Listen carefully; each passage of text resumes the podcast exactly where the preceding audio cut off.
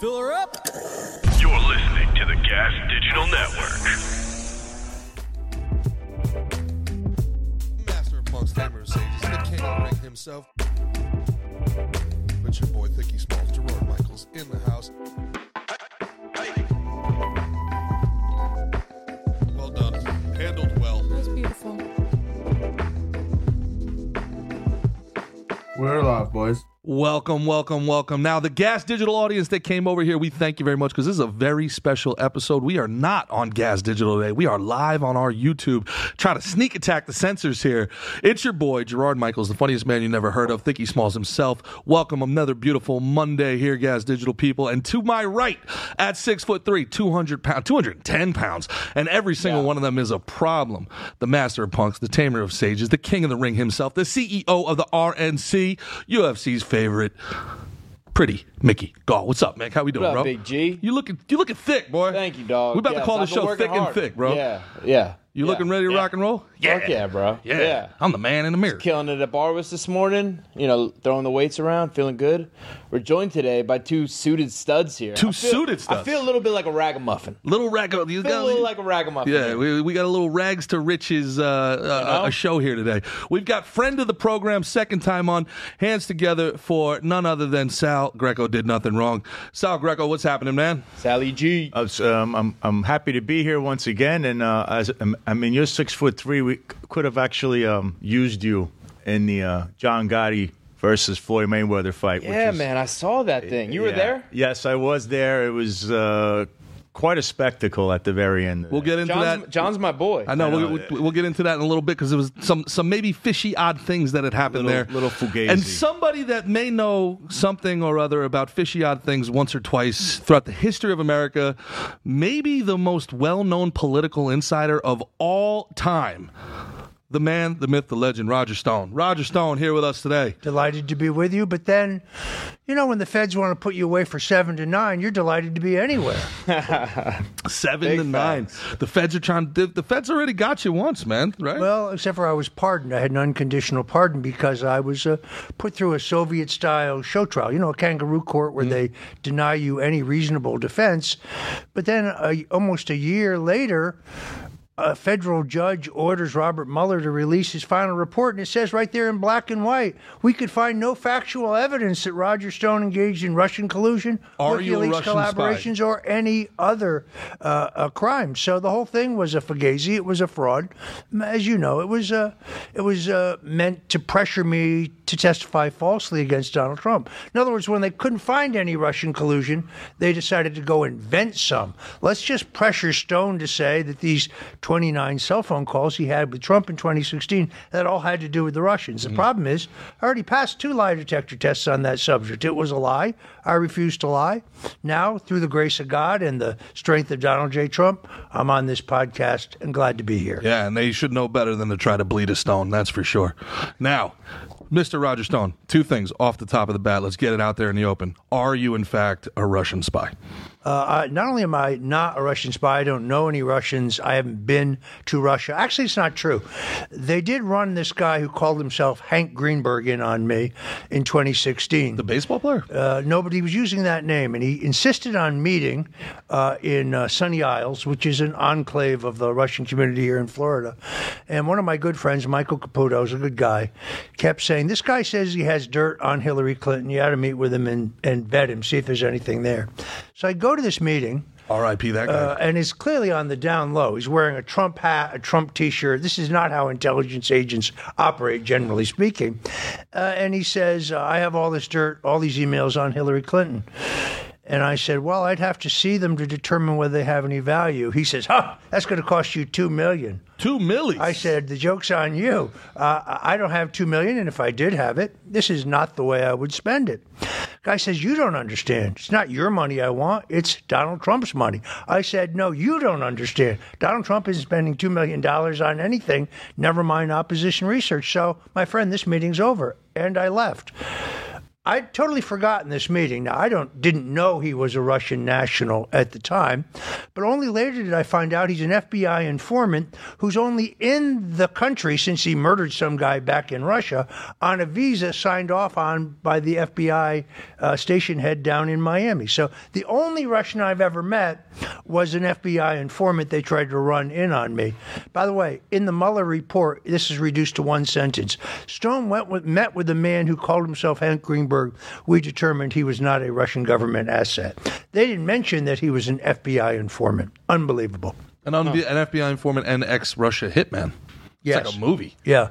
And he's still, by the way, somewhere in South Florida, so I hope he doesn't see this podcast. Yeah, well, sounds like a millions, good guy. millions of people do, so I'm sure Hank will. I, you know. I, maybe I um, stopped this guy in Brighton Beach because that was a big enclave of uh, Russian community. Oh, yeah, yeah, Never little- know. little my, my- my seven and a half years in Coney Island as a cop, you know. Yeah, that's right. Yeah, How tough tough to see those guys out there. They were they, they were really hiding, weren't they, out there in Brighton Beach, All Sheepshead over. Bay? Uh, Tatiana's Tatiana's restaurant. I'll tell you what, though, you know, they they gave the Italians a run for the money with the with the gumas, the women they had parading around out Yes, there, that's- roller that roast at two o'clock is- in the morning. is- They did. is true. They- I think they were dealing at the time in the '80s with uh, Anthony Gaspipe, if you remember that. Oh, name. yeah, Yeah, Gaspipe. Remember he Yeah. yeah. Casso. Yeah, Yeah. They were dealing with him back we, in the day. we talked about him a lot when I did the uh, Mafia States. He was uh, he was Franzese's guy. Franzese, who now I hope he's watching because I understand he's a big fan of this man right He's here. He's a friend of mine, Yes. actually. Michael Franzese, good guy, uh, friend of the podcast. Now that our uh, our guy Chaz Palminteri, our, our kind of mentor in the business here, is uh, hooked up with him on a show. All good things happen with good people. I feel like the culture's starting to turn a little bit. Well, bit. Franzese and I have something in common. We both found Jesus, and it's sincere. Mm-hmm. I mean, look, I, there's no no question that these guys wanted to send me to a dank Georgia prison where I was supposed to die. I'm 68 years old, lifetime history of asthma. The Bureau of Prisons insists that there are no known cases of COVID at this prison in Georgia. The woman who's African American, head of the prison guards union in Georgia, reads this, contacts one of my lawyers, and says there's 200 cases here that they're hiding, and there's going to be more. So the whole idea was to pack me off to prison. That way, once I died, I could not pursue an appeal because my appeal would have exposed everything. So it is only through my prayers to Jesus Christ, uh, who gave Donald Trump the strength and the courage in an election year to give me a, a commutation of my sentence and then many people don't know this, a full unconditional presidential pardon. Go online and look for my pardon. See if you can find it. You won't find it. Google has buried it as if it never happened.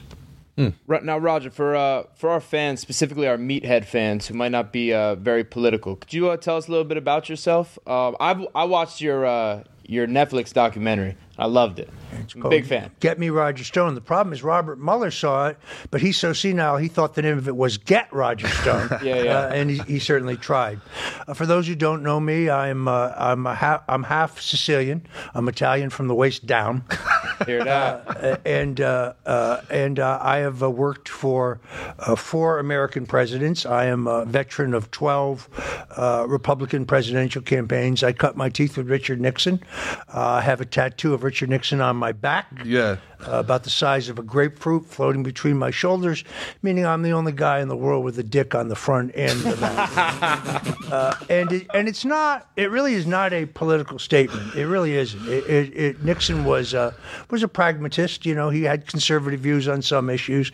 He had more progressive views on other issues. But to me, it's a daily reminder that when you look in the mirror and you see it, that in life, when you get knocked down, when you suffer some defeats, when you don't get what you want, when you really strive and you fall short, instead of giving up. You got to dust yourself off, get up, and get back in the fight. That's that's great the, message. that's the story of Nixon. The guy they counted this guy out so many times, and he just kept coming back. He would not be defeated, even when they tried to impeach him and he resigned. He still comes back and publishes five New York Times bestsellers and becomes a foreign policy advisor to both George H.W. Bush and Bill Clinton. I I met Bill Clinton once and, and one- only once, and that was at Nixon's funeral. We're in the we're in the uh, the receiving line, and Clinton's a real pro. I mean, the guy's unbelievable. So I, it's my turn. I say, Mr. President, I'm Roger Stone. Oh yes, I know who you are. Now he doesn't let go of your hand. He holds on to it. He looks you right in the eye, and he says. I know how hard you worked to get President Nixon and I together. I know for a long time my staff blocked it, but I just want you to know that in the end, we not only became good friends, but I really came to rely on his wise counsel when it came to China, Russia, international affairs. Hmm. And I just want you to know how much I appreciate that. I said, thank you very much, Mr. President. Wow. Trump, uh, pardon me, uh, Clinton then turns to Hillary and says, Hillary, you know Roger Stone. I put out my hand. She won't shake. And she says, Yes, I know him. And I moved on down the line. Wow. Wow, I'm starting to get the feeling Hillary Clinton might be a little cold. You You think? think? I think she might be think? a little. She might be a little cold and maybe holds grudges. I don't know. The smell of sulfur was kind of in the air. Alex Jones isn't necessarily wrong about that. Alex Jones isn't necessarily wrong. That that's like you Could know, be a T-shirt. Yeah, that, that should right? be a T-shirt. Yeah. Turns out the frogs kind of gay. Yeah, even Robert F. Kennedy's now admitting it. That stuff they put in the water could. I, I have so much to get into you on that. I, I want to talk about that so much. But Sal, I don't I don't want you to be forgotten here. Do you have any updates on your case? You know, for people that don't know that haven't watched the uh, the previous episode, Sal was railroaded by the the New York City allegedly uh, railroaded by the New York City Police Department for his affiliation with Mr. Stone here, uh, and he has now uh, you are engaged in a civil suit against the city uh, to try to recoup and uh, you know some some of your pension that that was taken away from you. You know, which you claim unjustly. All right. Well, uh, right now we're in a second motion to dismiss. Uh, the city filed a second motion to dismiss. Uh, considering my second amended complaint at the time you heard of, obviously uh, they terminated me, stating that I am friends with Roger Stone, therefore I must be terminated because I violated this draconian rule that says you cannot knowingly associate with someone who is reasonably believed to have engaged or engaged in criminal activity. Seventy percent of America has a record. So uh, my argument would be. Cardi B, who was invited to the police academy, no, there wasn't a court order for that. She was invited to the police academy. She has a record. She's a known gangbanger, and she's also uh, No, no, rap- I, I believe the term is stripper. Could be a stripper. Okay. uh, and she. but she makes videos. A little bit of advocating- column A, a little, bit of column B. You know, Yeah, being but she little but bit she of both. makes If you can afford it, you can make anything happen. Really, she, she I makes mean. songs in which she advocates the murder of police officers. So let's invite her to the police academy to speak. I mean, this is really simple. Eric Adams, as a police captain, the current New York mayor, consorts with with Louis Farrakhan, consorts with Mike Fe- uh, Tyson. Both convicted felons. He absolutely is the one who invited Cardi B to visit the New York Police Academy in violation of their own Fugazi rule. But he gets fired, can't find work because he doesn't have clearance. He doesn't have a good fellow letter. He doesn't have a, a, a character reference, uh, and they take away his pension. Eric Adams is going to be on the stand very soon to testify about these things. And oh, by the way, Eric, what about those felons you had dinner with last week? Uh, there can only be one standard. Everybody has to be treated equal. So they can't fire him for being a friend of mine when Eric Adams is allowed to consort, uh, uh, as with the entire brass of the NYPD, with people who are indeed convicted in ongoing Yeah, criminals. I mean, at, uh, one this, standard. This podcast, we've had bank robbers, porn stars, a couple priests. Uh, you know, A preacher. a preacher, Former gangsters. a preacher, former gangsters, current gangsters. Yeah, we we enjoy a diverse opinion of thought from all sure. walks of life. I, Yeah, I would. I would lose a lot of friends if uh, I couldn't associate with someone convicted. Also, of if you grew up know where we mean? grew up, if you grew up in yeah. the Brooklyn, New York, Jersey area, I hate to tell you, you have consorted at one time or another. with somebody who has a record. the vast majority of whom are, let's face it, legitimate businessmen. but, sure. li- but listen to this one. This And by the way, it needs to be said, Mike Tyson, you are invited here whenever you want. I have nothing against Mike Tyson. All I'm saying is if you're going to use this one standard, then you have to use it across the board. Mm-hmm. If Eric Adams can consort with people who fall with under this, and by the way, he was charged, they investigated him under the same exact rule as him. They docked his vacation five days. Him, they took away a 14 year patient. This guy has 14 years of unblemished service, and believe me, they assigned him to the to the worst, most dangerous precincts in the graveyard shift in New York City. Guy doesn't have a single civilian complaint against him, not one, but he holds the record for arrests for people for DUI. But they fire him because he's a friend of mine. They fire him because he comes down to Easter and visits me and my family. By the way, we met on Instagram, which shows you that Instagram's not all bad, even though I'm banned for life. That's true. Yeah, I think what you said kind of is perfect. It should be one standard. Right. It shouldn't be this hypocritical, like like selective, Oh, where some guys can you- do this and some guys I- can't. So I- another, it's- I'll give you a better crazy. example. Joe Biden can keep as many documents as he wants, and nobody's trying to remove him. But Donald Trump kept documents which, under the Presidential Documents Act, he's entitled to hold on to. But oh no, we want to throw him into jail for 400 years. Please give me a break.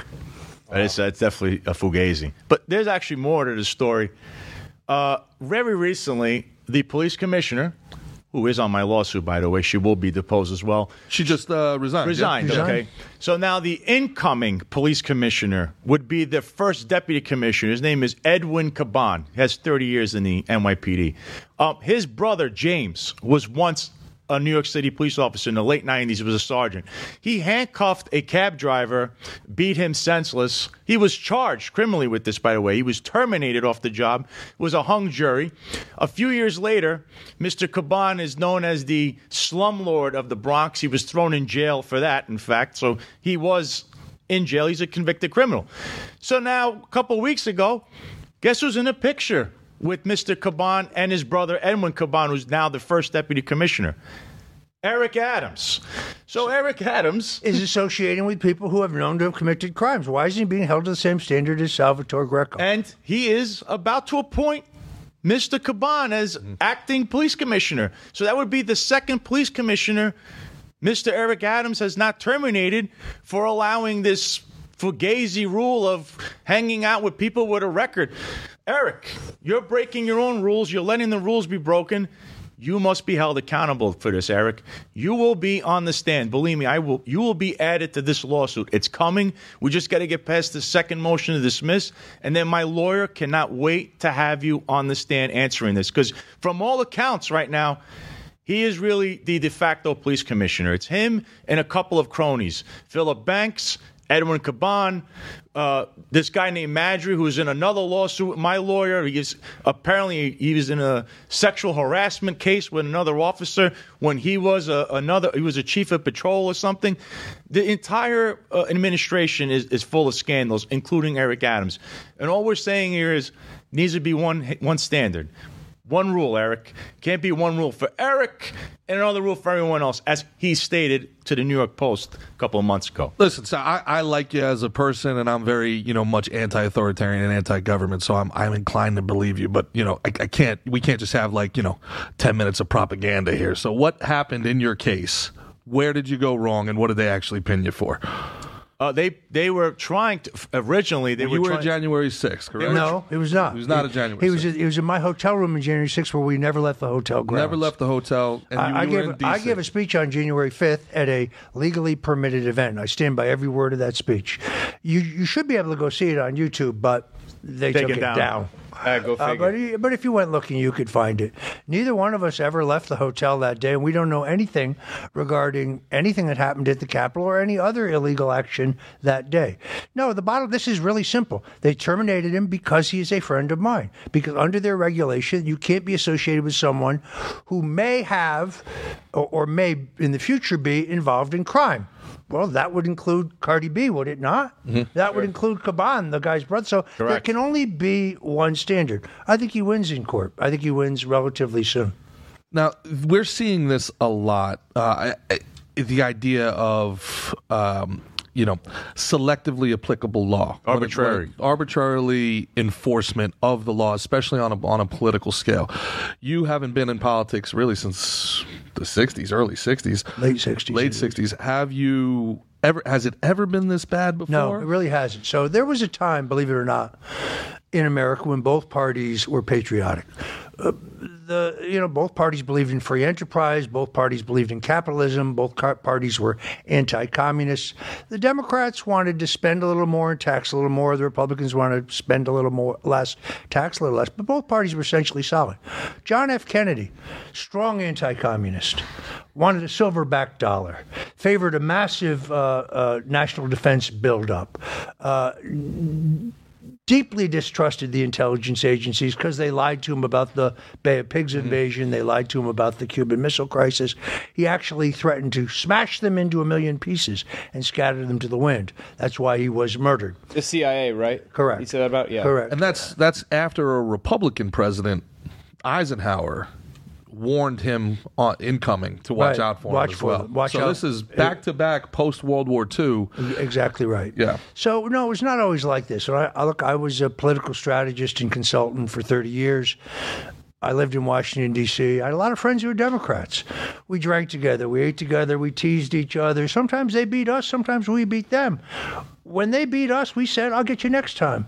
When when when they when, when we beat them, they said, "We'll get you next time." Now, however, they want to send you to prison. They want to bankrupt your family, want to destroy your family. They want to destroy you. This is a new development. It was not always like this, but then we've never had this unprecedented situation in which all three branches of government, including the ju- judicial branch, which is supposed to be impartial, have now been completely and totally politicized. It's all politics. This, It's this all is, corrupt. um, and this is not just you who said this. We when we interviewed Rudy Giuliani, uh, he said essentially the same thing. He said he doesn't know exactly when it happened, but him and Cuomo uh, were good friends. They were very friendly. Their family was friendly, you know. And, and well, Cuomo was the governor of New York. He was a Democrat, and and uh, Rudy was the mayor of New York, Republican. And he said somewhere along the line it switched. You used to have to try to win the center and then you'd win from the center out.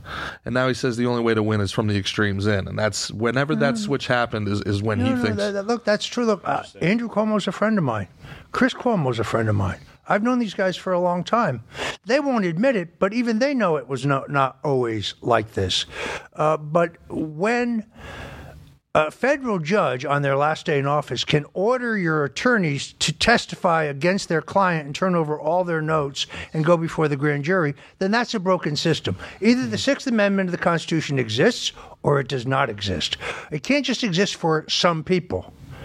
There are six different investigations into the Clinton Foundation, which is a cash and carry operation. Mm-hmm. You just pay huge money for governmental decisions. All six investigations get killed by the FBI. Yeah, we now know the Uh, FBI. or- Yeah, this is reported last week. Yeah. Just killed, just closed. Hmm. No investigation. Yet we now know without any question that the FBI and Bill Barr was well aware of the fact that there was documentation that Hunter and Joe both took $5 million bribes from this Ukrainian uh, oil company. They did nothing about it. Who you said Bill Barr? Bill Barr. Who's the- Bill Barr? Bill Barr was the former Attorney General of the United States. Okay. He works out at the same gym as Chris Christie. Okay. Shopped at the same store too. But, so that they picture him now. The Trump administration doesn't like Bill Barr, but he, he was there for a long time with them. So He, he was appointed attorney general. He was a Bush guy. Uh, in his defense, uh, he was very swift to grab the Mueller report, look at it, and say there's nothing here, and declare that, which really uh, aggravated those manipulating Mueller. That's why they let Mueller. They took a, a, a they took a gamble. So let's let him testify before Congress. Maybe he can breathe life back into his report. The guy testified. He turns out to be a, a, clearly an Alzheimer's patient. Uh, Fusion GPS, I've never heard of that. Oh, the prosecutor who worked for me directly under me, she gave money to Hillary Clinton. She represented Hillary at previous as lawyer. I didn't know that. You knew that. You're either you're either crazy or you're or you're a liar. One or the other. Well, so this is so again, and this is, and I'm a guy that voted for Trump. So the idea, the second time I, I didn't vote for him the first time. The first, the, the first time I, I went third party. The idea that these people were bad isn't a good argument for Trump because he didn't fire. He hired these people and didn't fire these people. It, it, it's a self defeating argument in my mind. This idea that Fauci was able to make it all four years of Trump, and, and Donald Trump still, to, in my estimation, I, and, and as as of last I read about it, is still proud of Operation Warp Speed and, and the vaccine. That to me, that that's not a winning argument. That's not that's not the way he tell me, should tell be me, tell me who has a better record Than who? than that in the Republican Party? Who has a better record? Nobody. Yeah, that's So I fine. agree, I agree with you. By the way, I, I'm unvaccinated. Yeah. I would I would not urge anybody to to have use the your Chris, to use your Chris Christie, you know, uh, argument. It's like, okay, you know, who, who's the prettiest girl at fat camp? Who gives a shit?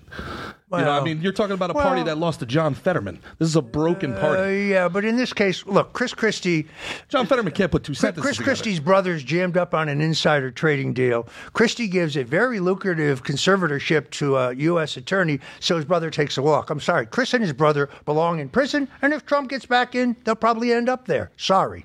Well, again, so And means- if you really believe you knew nothing about the George Washington Bridge, I got a bridge I want to sell you because he, did it. We know he did it. Yes. Christopher Wray put his cell phone into the into a safe, so they never looked at it. Chris Christie, if you're watching, you did the George Washington Bridge thing. Everyone knows it. You may have skated on that one. You won't skate on your next crime. Yeah, the, the biggest crime Chris Christie had is that is the softball uniform. We all agree. That with was- that. that- that, that- that, that was. I thought the, the I thought That's what- some serious that picture on the beach. right crime. there. as, a, as a What about the beach picture? Oh yeah, That's- after he told everybody to get the fuck off the beach too. Uh, It was- just to be clear, the night uh, the, the FBI stormed my home and 29 FBI agents show up at 6 o'clock in the morning to arrest me for the first time. Did you have a belt buckle on you? No, if they would have, they would have grabbed me even It's worse. a, belt, it's a belt buckle. It's legal. Yeah. Belt buckle, paperweight. But, uh, but the point, of course, is they know I have no valid passport. They know I have no firearms in the car. You're a flight risk, really? Everybody knows what I look like, thanks to CNN. Mm. Chris Christie's on TV that night saying that I'm guilty. Sorry, Chris, you're the one who's guilty, and you're going to prison, even if it's my last breath. So what did you advise? And I know that you know. Look, you you've been Donald Trump's right hand man for a really long time. You guys, you come and you go in the organization. The but you had to at some point tell him, look, man, get this guy Fauci out of here, dude. What's what are you doing? I uh, I never disclose the content of my private conversations with the president. You know why? Because that will be the end of them. That's why. Uh, but my views are known, and I think you can assume that I probably express my views. Uh, he's not going to change his position. Uh, all I argue is that in his first term, I think he did a lot of great things, he learned a lot about how Washington works. He wasn't a politician. He showed up in town thinking, okay, I get this. There are two teams the Republicans, the Democrats. The Republicans will all rally around me the way they did around Reagan, Yeah. the last outsider we had as president. The Democrats will oppose me. That's the way it works. He never understood that half the Republicans, maybe more, uniparty type of a deal? Yeah, we're trying to get rid of him from the beginning. So now I would argue that he has a much better idea who the bad guys are, uh, and I think he'd be much better in a second term. Mm-hmm. Uh, and uh, there, there is no other Republican who can win the next election uh, because I believe that there's a subset of voters out there who are definitely not Republicans. They don't like Republicans. To them, the Republicans represent the country club. They're Trump voters. They won't vote for Ron DeSantis. They won't vote for any of these other Republican candidates. They might vote for Robert Kennedy Jr. if he could figure out some way to get nominated, which I think will be extraordinarily difficult. Because I think, unfortunately, as much as I like him, and I disagree with him on a lot of stuff, but I like him a lot on some issues, they're going to kneecap him the way they kneecap Bernie Sanders. But uh, some of these folks might vote for him if he could get to the general, but I don't see that happening. That's why I believe Trump is the only one who can win. These voters don't go for anyone else. They just don't vote. By the way, these are the voters that Mitt Romney couldn't get. These are the voters John McCain couldn't get. There's only one man who can get them, Donald Are, Trump. are you saying RFK would get could get the nomination if he was a Republican? No, I'm not saying that. What I'm saying is he's chosen to run as a Democrat, and they've already Right. rigged the rules against him. I mean, okay, he's going to go in the New Hampshire primary and the Iowa caucuses. That's great, but those states have been stripped of their delegates, so they're beauty contests. They're doing the what they did to Tulsi Gabbard. Too. I'd love for Yeah. him to be Trump's uh, vice. I was first mentioned right here. I, I was actually the first guy to say that. Steve Steve Bannon, who's a piece of work, um, you know, uh, who rips off everything Roger says he, and he came out and put forward the idea, but there's a number of problems with it. First of all, you have what are called sore loser laws, which means if you ran for the, the for uh, were on the ballot in a state for the nomination, you can't then appear on the ballot that November as a nominee of another party or as an independent. Gotcha. Although you could argue, I didn't run for vice president; I ran for president. Yeah. Therefore, the sore loser you, law. you can see both sides of that because then you don't want to play spoiler against the person that Hey, beat great you. minds think Yeah. alike. You know what I'm saying? But then, but then, then beyond that, there are a number of states that specifically say that you can't appear on the ballot in that state as a Republican nominee for federal office unless you are a registered member of that party. And Robert Kennedy is not. So I don't. I think, uh, unfortunately, I would also love to see a Trump Kennedy ticket, but all Trump has to do is pledge: if I'm elected, I'm going to make this guy Attorney General. If I'm elected, I'm going to make him the head of HHS. And interestingly enough, when uh, Robert Kennedy was on with Laura Ingraham, a great interview, by the way, she asks him, Will you endorse Joe Biden if he defeats you for the Democratic nomination? He completely ducks the question. Well, I'd have to think about that. Uh, it's unlikely, but I'd have to think about Th- that. that's a you just presented a change I'd, I'd really like to see before you go forward the the idea that presidents should tell us who their cabinet, their potential cabinet is. We should be voting for the whole team. Yeah, because you were you we you know you've been in this a long time. President Bush might have been a fine president. As soon as Cheney and Rumsfeld got involved, there was there's just no way. Well, it's, it's that whole situation is a bit more complicated. Here's the thing: uh, by law, you cannot promise to supp- to to appoint someone. So you'd have to say, for Attorney General, I want someone like Robert Kennedy Jr. Oh, you have to couch it. Right, in order for it to be legal. Otherwise, it- it's an inducement and it's illegal. But to go back to the other question, uh, I, I, I think it is. Uh, I think that a bipartisan unity unity approach is the only thing that can save the country. I like what Robert Kennedy's doing. Now that will be used against him. I I, I know him. We're not close friends. I would call him an acquaintance. I met him once in my life. But they take that picture, the Biden opposition research people take that picture, they put it all over Twitter. Stone urged Robert Kennedy to run. No, I didn't. opposition. No, I They're didn't. they're gonna take your endorsement Stone is opposition. advising Robert Kennedy. No, I'm not. Uh, I'm covering it on my daily show at StoneZone.live every day because it's interesting. Because I find what the guy doing interesting. Pro plug right there. That's, what how, it that's a pro See plug. how we slid that in? Stone Zone. Pro. That's that. I got to take notes on that. That was so well done. In case you didn't catch it, it's That was StoneZone so dot done. live every Dot day live, five. dot live, StoneZone dot live. Yeah. Why? Why do you think a third party can't get any traction in this? It's country? very simple because the law that governs how to get on the ballot in the 50 states are written by Republicans and Democrats working together. So if you've got a spare 60 million, yeah, I could get another party on the ticket because that's what it's going to cost you. And then the Presidential Commission on Debates, which is not appointed by the president, is not a commission, is most definitely not a debate, is controlled by Republicans and Democrats. So uh, I didn't support Mitt Romney in 2012. I voted for Gary Johnson. I openly So did I, supported yeah. and campaigned for Gary Johnson, who's a very good friend of mine, a very good guy. Uh, but he should have been on the ballot. He should have been on the debate stage. So they set an artificial floor. Oh, well, you can't be on the debate stage until you're getting 15% in the polls. Mm-hmm. So the guy breaks 15%. You know what happens? They change the criteria to 20 because they're never going to let you on that debate. Mm. legal cheating. That's that's what it Legal is right now. It's twenty percent to get on Well, the they, debate they, stage. they they can change it with a, with one meeting, and they will.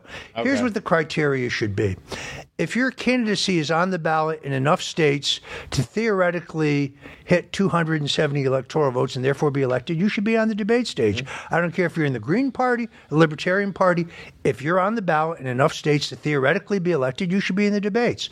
But the Presidential Commission on Debates, the co-chairs of which are the Republican National Chairman and the Democratic National Chairman, oh. they don't want debate. There mm-hmm. was a poll. They're actually actively saying that now. Right, they don't- Like, like, they- the only way to save democracy is to not debate. Right. Can't have anybody knowing what we're what, And we, what meanwhile, we're doing here. the, the climate is so polarizing between like the, the two part the two main parties. it's only getting worse. It's Yeah. like all the money It's comes crazy. from the crazy or the greedy. There's no this- money in the middle. Now this actually, if I remember, remember the third party thing was it's in New York. Remember in New York, you had the problem with the third party not being allowed to uh, even represent themselves in races, right? And the, New York has a unique situation with You there, are, hear there this are one. multiple parties. You have the Republican Party, the Democrat Party, obviously, the Conservative Party, uh, the Working Families Party.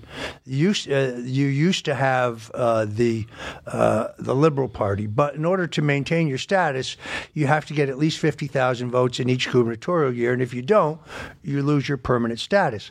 But you win the cumulative vote total. So Donald Trump appears as the nominee of the Republican and Conservative Party. You add the vote total together to determine who carries the state. oh, interesting. It's a unique situation. Andrew Cuomo tried to kill it because the Working Family Party, which is a bunch of crazy leftists, never liked him because Andrew Cuomo's not a liberal. Andrew Cuomo's a gangster who believes in nothing whatsoever other than getting elected. Uh, and they hated him because he's not a liberal, he's not a progressive, uh, he's a moderate Democrat at, at best. Uh, he was very late coming to same sex marriage, a mainstay of their party. He was very late coming to legalization of cannabis, a mainstay of their party. They hate Andrew Cuomo. So the irony is, Andrew Cuomo wasn't taken down by conservatives.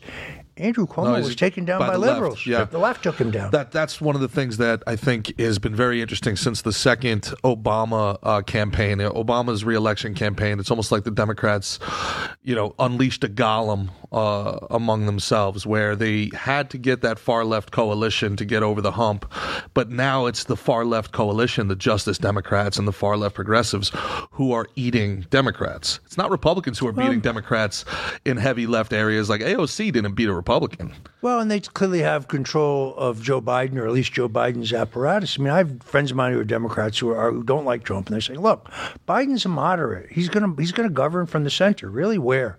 He's not governing from the center at all. Hmm. If he even knows what day of the week it is." That's true. I mean, you talked about Kennedy. A Democrat like Joe Manchin wasn't an outlier when I was younger. Bill Clinton was a moderate. Bill Clinton would, would almost be seen as right wing today. If John Kennedy were alive today, be a Republican based on his uh, based on the record that I outlined earlier. So, no, there the whole idea of the old Democratic Party, the party of Truman, the party of Kennedy, the party of Bill Clinton, not Hillary, the party of Bill. That party no longer exists. Their party's been taken over by radical socialists. Is it, it, it? So it comes down to money. Where's this money coming from? Right? It, it's you have. It seems to me that global interests are have infiltrated domestic politics. The money's coming from global interest. Is it is the is the threat of the World Economic Forum, the WHO? Are these things actual real threats, or are they overblown in your mind? I think they're real threats because they back them up with money. Look, George Soros has financed people who go on Twitter And now Alex and, Soros. and, and, and Alex Soros, although I think it was always him, by the way, uh, and advocating the assassination of Donald Trump. There's a crime, Mr. Barr. Go pick these people up. What are you waiting for? But there is no app, there is no equal application of the law, so they pretty much do whatever they want with impunity. The system is awash with dirty money, soft money, money that never gets reported anyplace, uh, and uh, that is who's financed to take over the Democratic It, Party. it would be real interesting if they were investigating Biden the same way they were investigating Trump. Well, the House Republicans are trying to do that, but uh, those who keep hounding and screaming about the rule of law don't seem to have any problem with the FBI stonewalling a legitimate congressional request for documents and testimony from the FBI regarding what they've had on on Joe Biden uh, and his illegal acceptance of bribes for now for several years. There is no every time you see a Democrat on TV speak about the rule of law, you know they're lying. And, and and for people that don't know that aren't as familiar, you know, some of our, our fans are here for Are you sport talking or the comedy. Trump thing? Yeah, yeah. so- I don't. I, I, for one, I'm not very familiar with uh, the the allegations he's facing. So if you, if you could explain the Fugazi uh, allegations. I'm sure. I'm sure that's yeah. how at least they're going to be it's, rel- presented. it's you know? relatively simple. what they're claiming is that he held on to certain presidential records that he should that he was required to uh, to return to the government. I just said it right there. Under the Presidential Records Act, he's entitled to do that. Judge Amy Berman Jackson, who was the judge in my case, who's a Trump hater, she ruled that Bill Clinton could hold on to any document he wants as a former president. That is the controlling law. That is the legal precedent. Jack Smith, who says with a straight face there's equal protection under law and everybody's treated equal, which is an absurdity, uh, has brought these charges under the Espionage Act of 1917, which has which there's been no prosecution. Sounds a lot like yours, where it's the Yeah, e- arbitrary, the you Equal know, protection. Yeah, right, Jack. Look at me. and- Look at and my now, case. And now, because the Supreme Court has ruled that a case has to be tried in the jurisdiction where the alleged crime took place, they're apoplectic that this is not going to go to trial in Washington, D.C., where all the judges are controlled. They got to play a road game. But they've now got to go in front of a judge in Miami who's not in the tank. Yeah, she was appointed. Uh, she was appointed uh, by Donald Trump. No, she should not recuse herself. There's no grounds to do so. You had no problem with a judge who's appointed by Barack Obama trying me. You didn't scream for her recusal. I moved that she recuse herself several times. She rejected it. But would that- have been would have been an issue for appeal had I gotten to appeal. But that that that in in of itself, while I agree with you from a perspective of being pragmatic, that pains me from a perspective of of, of being a realist as for what that means for our country.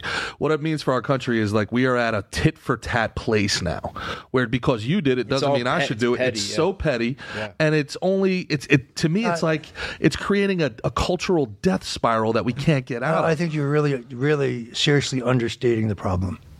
The law doesn't matter. The Constitution doesn't matter. The rules don't matter. We do whatever we want, and there's nothing you can do about it. Mm. When they can make Trump Trump's own lawyers testify against him and turn over their notes from their conversations with him, that is proof the Constitution doesn't matter, the law doesn't matter, the rules don't matter. They just do whatever they want. So and now I- until you can find a federal judge who will stop them, I they was- will not be stopped. That's why they're apoplectic. that you have a judge here who's an independent that they mm-hmm. cannot control. I've been in numerous cases. I've never heard of anything like this. To have a lawyer, your personal attorney, testify against you being forced to. This is unheard of. And as I've heard yesterday on the Roger uh, Stone show on WABC Radio at three three p.m. on Sundays, David Schoen. Not, not as good as a plug, but it was a This little, Stone little, Zone little, little dot live. I was going to get is- it in this is- anyway. this is the- the It Roger Stone show on WABC Radio at 3 p.m. on you got, Sundays. you got to smooth the edges a little bit there on him. The He- boy's coming along Well, good. it's though. coming along well, It's coming along good. Yeah. The, uh, he had he had a great guest. It was David He only recently got shoes on him. so- Now, listen, David. Now, he- so he had David Schoen on. David Schoen, who was uh, an attorney for Roger uh, on his case, and he's been uh, uh, Donald Trump's impeachment lawyer, one of his lawyers. He stated something. This is insane. So he was saying that the grand jury, the testimony of grand jury, that certain people that testified in Washington D.C. We don't know if in the Florida grand jury they heard any of this testimony. So in other words, they just read them the testimony. sure. So, so in other words, the grand jury has no chance to cross-examine that Totally person or even see them or read whether they think they're credible because of the way they act in court. It's What- uh, it's a travesty. What what really um, listen, and this is this is to me the great appeal of Trump is, you know, he, he the infighting, I don't like it. The name calling, I don't like it. The bluster, fine, is Those what are all, is. geez, those are all things I do like. I know. That, I was going to say you're talking to the, the man behind the that. right? WWE aspect Yeah, of things. Come on, That- Yeah, I, I don't. I don't. Show. I don't. I don't like. Uh. I don't like the leader of the free world setting up a super kick from the turnbuckle. Oh. You know, whatever. But the idea that he was going to take on the military-industrial complex, the idea that he he didn't start wars, the idea that he was, you know. Going after the swamp, trying to drain the swamp, was remarkably important to me, and that's why I supported him. I I hear these things and I agree with everything you guys are saying, and then I say, man, why didn't Donald Trump pardon Julian Assange? Why why is why is Snowden still Kushner. Jared Kushner had J- Jared. Jared Kushner and, and to a much much lesser degree, Mike Pompeo. Mr. Mike Pompeo? M- Mr. President, are you aware of the fact that the disclosures by Julian Assange caused the death of thousands of American so, uh, soldiers and sailors? Were you aware of that? Now that's a lie, but that's what he told Trump. Listen, the truth shall set you free. You, we are in a we are in a timeline in America right now where breaking the law doesn't get you in trouble. Reporting on somebody breaking the law does. Edward Snowden. That's a great point, G. Edward Snowden. He was like Sisyphus giving fire to to you know. They should both have been pardoned. They Both he should and, and both have been Assange have been pardoned. But All he did is show what the CIA and the uh, deep uh, state was doing to its own uh, citizens. And while we're at it, Trump had the opportunity to declassify all the JFK assassination records, and he released about eighty percent of them. But Mike, very Pompe- Mike Pompeo, public enemy number one, deep state quisling, Fugazi. uh, a fraud, he convinced Trump that that would expose our sources and methods. I'm sorry, Mike. Nobody involved in the Kennedy assassination is still alive. And if you guys are plotting to kill an American president, we actually need to know that. We need to know your sources. Mm. Trump on my on my radio show last Sunday pledged that if he's elected again, he will release all those documents. It's about time. We never got to the bottom of the bricks. Who set up the pallets of bricks on the riots? oh, I we remember never got that to. one. We that was in New York City. We never got to the bottom of who financed the riots. These were well organized, well financed things. Somebody paid for those flatbeds. Somebody paid for the flatbeds. That's right. Somebody set up the pipe bombs January 6th that were inert. Somebody. It's on camera, but no, nobody, There- nobody there- knows 100 139 flights to Epstein Island, and we don't know anybody that was on it except Donald Trump and Bill Clinton. So, where are the No, answers? hold on. Donald Oh, Trump wait. never never visited Epstein's island. Never? Never, not even once. No. There's no evidence of that whatsoever. Were you ever at Epstein Island? Absolutely not. And if a person who wants to say this online wants to say it again and attach your name to it and your address, I will see you in a heartbeat. A, I don't own a bull mask. B, I've never been to Epstein's Island, Yeah. and I have nothing whatsoever to do with with, with uh, Jeffrey Epstein, other than to say, in my book, The Clintons' War on Women, I'm the first guy in America to expose expose him. It's the longest chapter in the book, and I tie him right to the people who financed him, Bill and Hillary Clinton.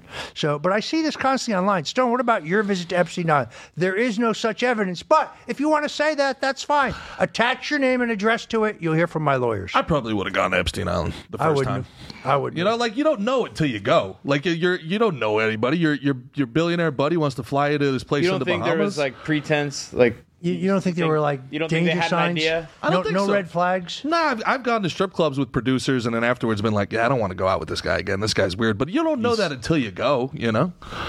No? I, Nah. No. bold statement, buddy. I listen in retrospect, Hon- but it's honest, and I in appreciate it. You're always honest. Of course, You're But always- with the you're- with the with the power when you of when you saw the little I'd kids say- running around, you'd I well, like, that, would you maybe be uh, like, hey, would you talk young. to someone Yeah, at how come- least? There's a lot of There's children here, but there- no parents. there- What there- the- There's a great story in my book, uh, which uh, Trump told me. Uh, w- once and only once, he is invited to Epstein's house in Palm Beach. And Epstein just badgered him, having this reception, just want you to drop by. Trump says, okay, okay, I'll drop by. He's pulling up to the house. And he says to his driver, Look at that. Jeff Epstein, what a great guy. Look at all those kids. He lets the neighborhood kids use his pool. What a guy. What a guy. Trump walks in, he walks back out in five minutes, says, Let's get out of here. Something creepy going on in there. What was it, boss? It was me and Epstein. It was a bunch of kids. There were no other adults there. Uh, I said, Hey, Jeff, glad to be here. I showed up, and he left. I kind of feel the need to beat the shit out of everyone with a baseball bat at the party. You could do more than that, well, yeah. Mr. Yeah. UFC. Yeah, yeah, Mick, and, and also let's give a shout out to our boys uh, Scrap and uh, and Ryan Montgomery doing. Yeah, I, got- I need to today. I need to cleanse my soul with a uh, with with a five what was it five hundred one PC uh, shout out 561 five six one PC. Shout out the the Predator hunters down here doing They catch, amazing stuff. uh, they they catch uh, guys talking to. Uh, I, have you seen it? They they're talking to like little kids and stuff. They set up like like a, an adult doing it, and then when they go somewhere, they show up Yeah, and they're they're like, Predator "Hey, hunters. A, what's a up? What's up, hacker, Steve? a hacker We know- and an we know MMA fighter got together on this. It's pretty. But does it's really anyone get exciting. does anyone get prosecuted off of this? It's it's hard. It's hard because the way they come up with the information isn't t- like really legal. Because they only around. Listen, But they call the fruit of cops, they fruit of embarrass them. tree. if the, if you just want to know one thing, the only people that get prosecuted have to be named Trump or anyone that voted for him. If there's any other crime, it's all debatable behind the scenes. Listen, I, I hate the, I hate true. I hate the fact that that it's true because you know it, it's you want to be like man this guy's always complaining or whining but it's true. I mean it's Sam true. Sam Bankman Fried oh, they just I saw that. just they just Yeah. let Sam It- Bankman Fried out. This guy embezzled more money than Madoff. yeah, but he'll walk. He'll walk. Because he has the right connections. So if you're a Republican, how do you get anybody from the donor class to get on board with you? You don't Because- need you don't need anybody from the donor class. Donald Trump's money's never come from the donor class. Trump's money comes from small and medium-sized contributions, little mom and pops. Blue-collar it's people. always been where his money come from. Every time you read these stories about, oh, this major billionaire bundler switched from Trump to DeSantis, do your research. He was for Trump right after Trump won the election. Oh, he gave to Trump's inauguration. That does not make you a Trump supporter. So uh, I don't think uh, Reagan never got the big money either. He was never the toast of Wall Street, never the toast of the financial elite. You don't need them. Uh, Trump's money comes from small donors. He's raised $8 million since he was charged. Since. Last public number is six, 6.6. It's now up to 8. If the GOP were to pull a uh, Bernie Sanders, like you know, the, it's well documented now that Hillary. This is one of my funny things. We were talking about this off air, Mick. Like when everybody's like, they would never rig an election. I'm like, they rigged their own primaries. It's well documented. Yeah. Hillary's camp used Donna Brazile and Dianne Feinstein and Debbie Wasserman Schultz to rig the, the primary against Bernie Sanders. Right. So Bernie would have won that primary. Hillary won it. They rigged it. this is proven factual. Yes. hundred Yes, percent. Yes. one hundred percent. Donna Brazile, Yeah, then this is the- did it, this- then wrote I- a book and made money off of doing Uh, it. and ironically, Rub it this was among face. the documents Julian Assange uh, got and, and published, showing that Debbie Wasserman Schultz, every man's you know first wife, uh, that she rigged the primaries against Bernie. Dianne Feinstein, who's been there how many decades now? Term limits. Dianne Feinstein. Yes, is one but I of the hope she hangs on because I don't want Adam Schiff That's, appointed that's, to that that's seat. true. Voting is supposed to be term limits. Sometimes the W knows better than the W don't. But the the idea is again going back to Assange, you know, the idea that these people are, are somehow morally above this when they would rig their own primary. Juxtapose that to today. The the uniparty that you mentioned before. Let's say that they get together and they rig the the GOP primary against Donald Trump. Would you advise him to run then as a third party candidate? Uh, it, will be too late. First of all, he will have contended presumably in the primary, so the sore loser laws would would uh, uh, would kick in. But also, the deadlines for getting on the ballot in most states will pass prior to the primary. So it would be too late, and it would also be financially extraordinary. I mean, he's a billionaire, but even then, the cost would be uh, would be exceptional. Again, what I said earlier, they make it as difficult as they can to get on the ballot unless you're a Republican or a Democrat. And if you're trying to get on the ballot in the primaries to challenge the power, they make that difficult too. So the chances So of in New a York Ross Perot or, or it, it was a different time, and Ross Perot spent you know a lot of his own money, but it was a very different time.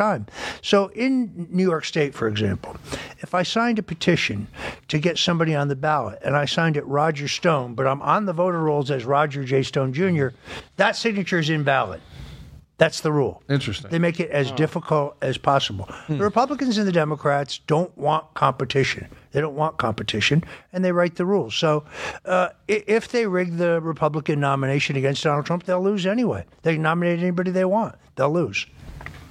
What do you think about uh, the third parties, like uh, the Libertarian Party in particular? I was very briefly a member of the Libertarian Party when they nominated uh, Mitt Romney. The guy was such a phony, uh, such a, total fraud who believed in nothing. fugazi. And I remember very well when his father, George Romney, knifed Barry Goldwater in the back, the same way that Mitt knifed Donald Trump in the back. Now, let's be very clear. Mitt lives in Massachusetts. He doesn't live in Utah.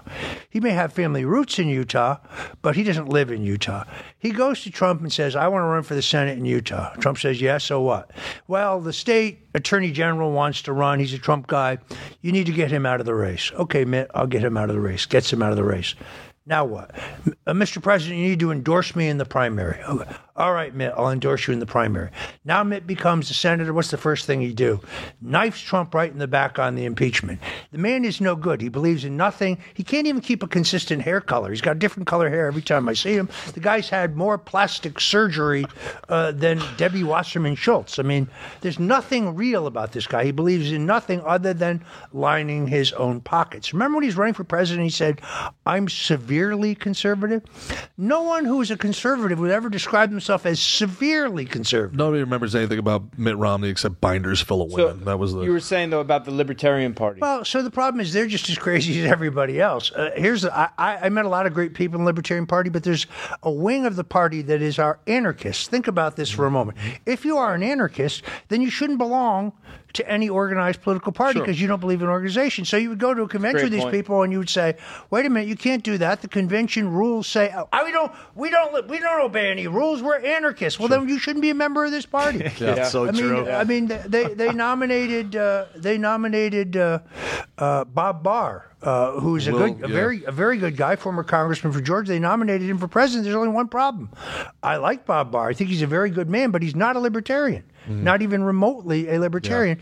And then subsequently, they love to nominate somebody you never heard of who can't raise five bucks. Yeah. And then they expect to make it as a party. Yeah. They nominated Gary Johnson twice. Gary Johnson was a very credible candidate, had a great record as governor of New Mexico, balanced the budget, cut taxes, created more jobs Mm-hmm. Yep. than the governors of Texas and Massachusetts But he didn't know where together. But interestingly enough, in 2012, when I supported him, no one in the media would cover him. CNN never once during that entire year acknowledged that he existed. But four years later, when he's running against Donald Trump, Yeah. and they thought he might siphon votes from Trump, suddenly they're giving Then they he, they're giving him. him a, his own town hall.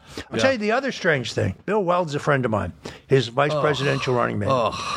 In 2012, when I decided to leave the party of Lincoln, Goldwater, and Reagan to become a libertarian, and I was advising uh, Gary Johnson, I said, "Look, we need a we need a vice presidential candidate who will blow their doors off. There are two possibilities."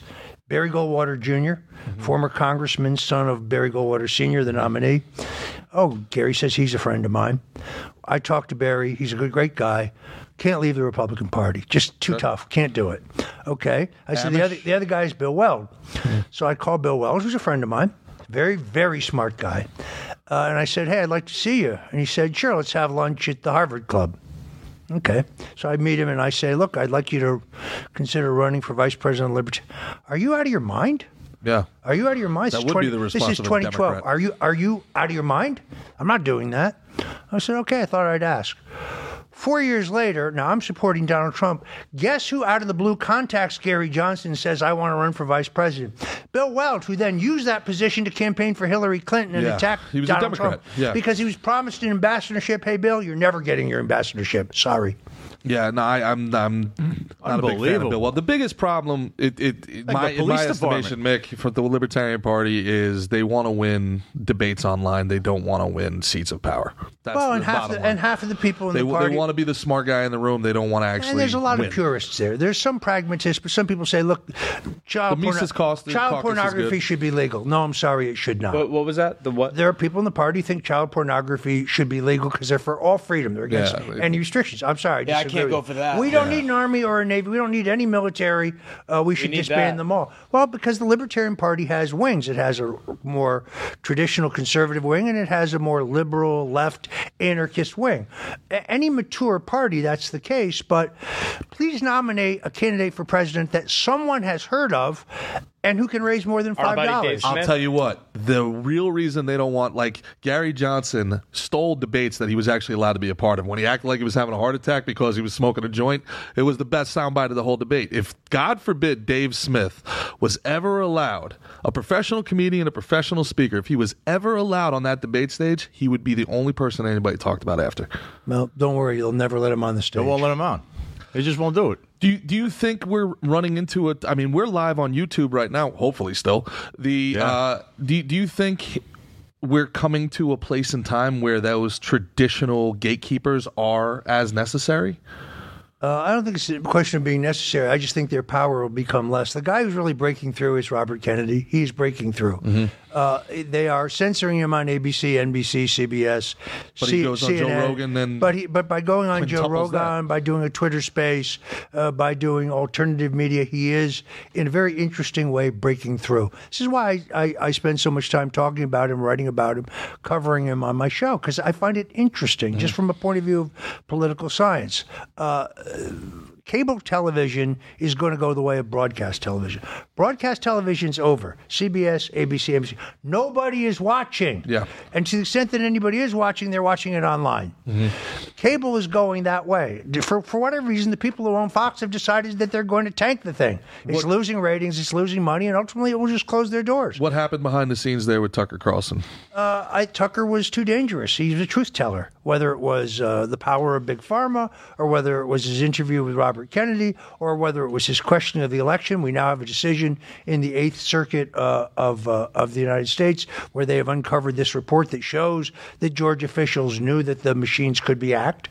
Uh, you could even NBC's covering that because they have to. Because the Democrat lost, so those machines can be hacked. So, so the point, I guess, is that that Tucker was telling too many truths, uh, and they want to sideline him Fox. through, through yes, well, they want to sideline him uh, through the 2024 election. They want to make sure that he has no platform. He's going to fight them, uh, you know, in court. His twi- his Twitter posts now, his Twitter show, which is only 10 minutes long. Yeah. He's dwarfing the numbers that he got uh, on cable. Oh, yeah. Now that's both good, but I He's also also Big time. no holds barred. He's, no, he's throwing some no, they're good. haymakers. Look, he's been a friend of mine for 30 years, and I probably wouldn't be sitting here if he had not championed a pardon for me because he knew my entire case was a fraud. I did nothing wrong. There is no Russian collusion. There is no WikiLeaks collaboration.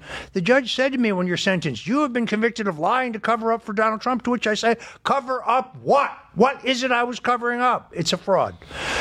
To go back to the point, however, there are voters, older voters, they're not on Twitter. They're not even online. They're used to turning on the TV set and seeing programming. And those are the people Tucker Carlson will not get to anymore. So while he is more powerful in some senses, senses, in other ways, he's less powerful. Yeah, and remember Tucker when uh, Roger went through. I mean, I was there every step of the way with Roger. Tucker was probably the premier guy in the media that was behind Roger and constantly mentioned Roger's name and, and the entire injustice of that entire case, whether it was the judge or the how they were treating him in D.C., how the even the way they got jurors for the grand jury, they were high fiving each other in the back, as I was told. So he was the one outlining the whole thing, where other people kind of you know, turned the corner when it when, when they heard Roger's name, or they didn't want to mention anything about Roger. They didn't think it was right. And some of these people today, you know, a couple years ago, they were they were all saying Roger, Roger, Roger. Well, let's say Roger. Now today, they act like they don't know Roger. Well, I think, And uh, I you think know, Tucker Carlson- was the number one guy. Tucker Carlson. He I'm- was always behind them. if I'm uh, if if I remember correctly, I think he called you the Forrest Gump of American politics. Yeah. Every, every time you every time you look somewhere, there he is standing in the background. Tucker Carlson is uh, he's been a friend of mine for 30 years. He's a, the irony is the hatred towards him makes no sense. He is one of the most decent. Agreed. Uh, and even when he had liberals on his show, he never cuts them off the way Chris Cuomo does. Mm-hmm. He always lets yeah. them talk. He was unfailingly polite. He's one of the most decent people you're ever going to meet. Uh, he- he's he's truly just a fine gentleman and a truly loyal friend. The level of hatred for him on the left, simply because he speaks the truth, is really hard to Well, where, understand. where are the allegations of him being a white supremacist? Where do those They- stem, he- stem that's from? they're That's they're insane. absurd. Look, uh, they they call me a white supremacist constantly. You know what? I was opposed to stop and frisk in New York City. All my conservative friends think I'm wrong, but I'm sorry. You should not be pulled over and frisked because of the color of your skin. You can call me any name you want. That's my position. I support affirmative action, which was a Nixon administration uh, proposal. My conservative friends kicked the crap out of me over that. and we've already established you're uh, Sicilian from the waist down. I, I, I support, and it's a short swim from Sicily to Africa. uh, I, I, I, I was opposed to Reagan ending the Voting Rights Act. I call out the war on drugs. The war on drugs, as started by Richard Nixon, was focused on drug traffickers and drug kingpins. It was Bill Clinton uh, and Mm-hmm. The crime bill? and, That was a- that and was Joe a Biden. Joe Biden bill, yeah. and, and Joe Biden the Omnibus. who passed a bill that that mandates the harsh mandatory penalties for the first time nonviolent crime of possession of small amounts of drugs by the individual. Can you imagine the balls of Joe Biden sponsoring that bill? And then having a son like Hunter Biden get away with what he's gotten away with. Or saying to that the- man has put millions of human lives behind Destroyed them. Destroyed lives. destroyed them generations. The majority of them being Uh, African American, and the by nerve the of him saying to the guy, "If you're not for me, you ain't black." Joe Biden is a segregationist. Joe Biden said, in, when he was running for the Senate in 1972, "I'm against the Wilmington schools being segregated because they will be a racial jungle, and I don't want my daughter going to school in a jungle." You talk about the dog whistle. There's the dog whistle. Probably because of his close friends in the U.S. Senate, KKK Grand Wizard. Robert Byrd and Strom Thurmond. These uh, and James O. Eastland. These are the guys he hung out with. Bill Clinton, uh, pardon me, Joe Biden is an unreconstructed segregationist. Always has been his entire life. He has no civil rights record. This idea, I marched with King. No, you didn't. You didn't march with anyone, other than maybe the Grand Wizard himself. It was at his funeral, I believe. It was at his funeral.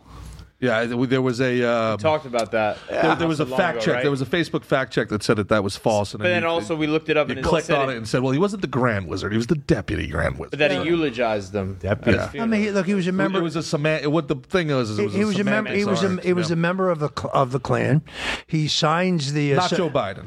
No, Yeah, Robert Byrd. Robert clear. Byrd. But but he but he signs the uh, he signs the Southern Manifesto uh, in uh, in 1958. He's part of the block that passed that opposes the We only. got we got to dot our i's and cross our t's, man. The, the Google China Tube is gonna. If we get one thing even like off by a word here, we're gonna get we're gonna get crashed. I know I know my history pretty well.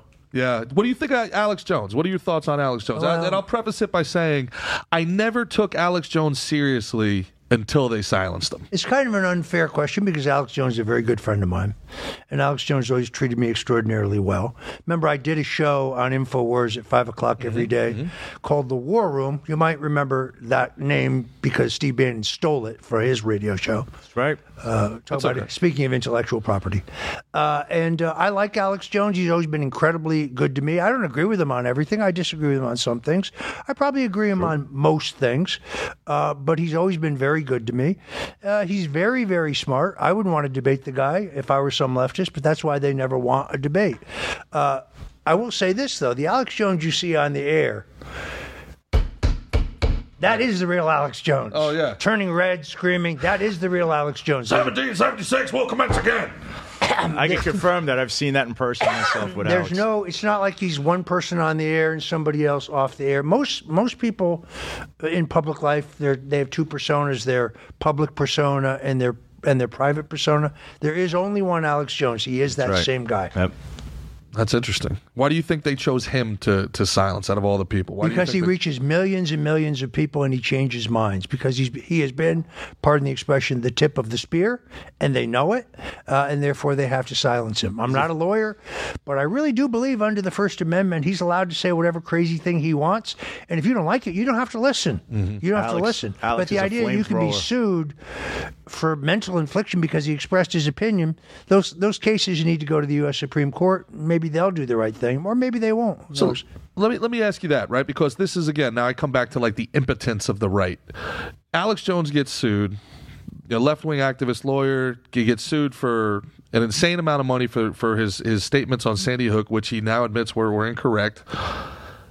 But it doesn't that then set a precedent? And where is the crazy right wing activist suing all of these anchors on mainstream media every night for all of their lies over the last four or five years?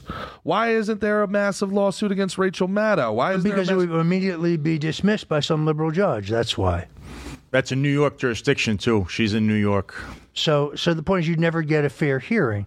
Uh, Alex Jones, unfortunately for him, lives in Austin, the most liberal district in Texas. Yep. Trust me, if that case were heard in any other judicial district in Texas, it would have been dismissed. so he's going to take it all the way to the Supreme Court. Uh, presumably, ultimately. In the meantime, they hobble him financially. Don't kid yourself. His audience continues to grow and grow and grow. He's selling more and more and more stuff. I'm not sure he can access that cash under the rules of the bankruptcy. He's living very strictly under the rules of the bankruptcy. Uh, but they wouldn't attack him if he was not effective. They wouldn't. They wouldn't try to destroy him if he wasn't breaking through. You did you did bring up one thing though with Jones, and, and we'll go back even with the president, President Trump. Uh, they actually brought cases against Alex Jones in two different districts, Connecticut and Texas. Just like with Trump, they're trying to go to D.C., Florida, and now they're going to try, I guess, New Jersey, and they have New York as well. Which So- proves the whole thing is political. Knows why do we need a plan B if this is really just about justice? So uh, it is. Uh, uh, look, I'm I'm still a fan of Infowars. I don't care who doesn't like it.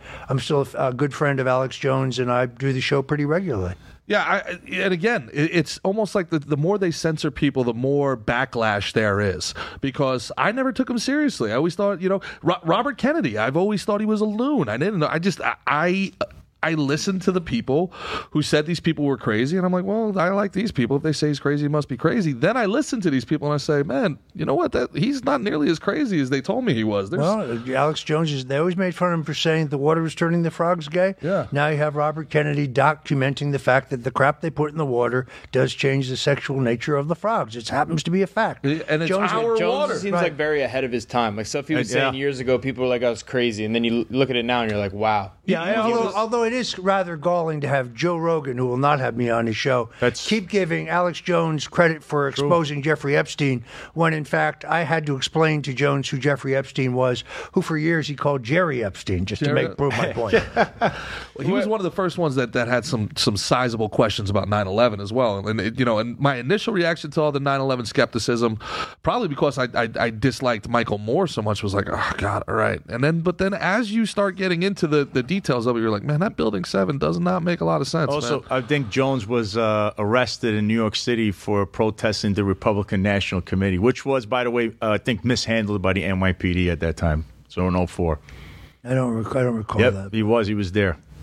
And and they made the, the NYPD itself. It was just a disaster. That whole what happened there. So, Roger, where do you think we go from here? Uh, well, I mean, uh, look, there's, I think there's only one guy who can save the country and change the fundamental system. Uh, Donald Trump has to has to has to run the tables. He has to he has to draw to an inside straight. Can it be done? Can be done. We don't know when these various trials will be. That will become very key. They will. They're going to try to fast track the trials so they can hobble his campaign. If he has decent legal representation, that remains to be seen as well. There are a number of ways that the, his lawyers can justifiably and legally slow this process down so he has a fair chance at trial. Uh, if he is uh, uh, if he is uh, convicted uh, and elected president, or if he's convicted convicted after he's elected president, he can pardon himself on all these federal charges. So the jury here is really going to be the entire the American people. The jury's not going to be these people in the courtroom uh, in in Florida. Not really. It's not going to be a jury in New Jersey. It's not going to be a jury conceivably in D.C. It's going to be the American people. They are going to be able to make a decision. He's going to run for president using these indictments like a badge of courage. Look, they're charging me with a crime because they want to derail my presidential campaign. This is a reason for you, if you think this is bogus, to vote for me. Uh, he's a very tough road ahead, but it's exceed, exceedingly doable. What's amazing about him, to me, he was on my WABC radio show for my first show, and I expected, you know, 10 minutes, maybe 20 if I was lucky. He stayed the whole hour. This is between the time that he's charged and the time that he's arraigned he's cool as a cucumber. I mean, he's calm, he's funny, he's talkative, he's resolute. There's just no evidence that he's bothered or stressed by any of this. I mean, look, I work for Nixon. I work for Bob Dole. They're both very, very tough guys. Tough. Neither one of them nearly as tough as Donald Trump. This guy has ice water in his veins. This is not a guy you want to get in a cage match with. Governor DeSantis is about to find that out the hard way. Th- this is now not how- a guy you want to get into. a How how do you foresee him fixing fixing all this? any pre- president has enormous executive power. Start by appointing an attorney general who will actually enforce the law. Start by appointing right a way. CIA director and an FBI director who will then investigate both those agencies and expose the corruption to the American people. The the president of the United States can clean up this system. It all goes right to one office. We have a, we have sadly enough an, an imperial presidency. That is not only is that the solution, that is the only solution. I mean, he's got to be an uphill battle with those two uh, powers, the CIA and the FBI. Uh, it's very Trying to- clear. It's clearly an uphill battle. But my friend, if you will read in the Bible, in every great battle, the forces of the Lord are always overwhelmingly outnumbered, and they always win. Right. So uh, you can think it's corny or trite, or you can think it's some kind of pose. I put my faith in Christ. I think he's going to deliver us. I think he's going to save the nation, and I think he's going to save Western civilization. So you ask me, what is my political strategy? Praying. That's my political strategy. Really? Yeah, but I mean, maybe also donate and, and debate just in case. But the Well, I'm not against the donate part.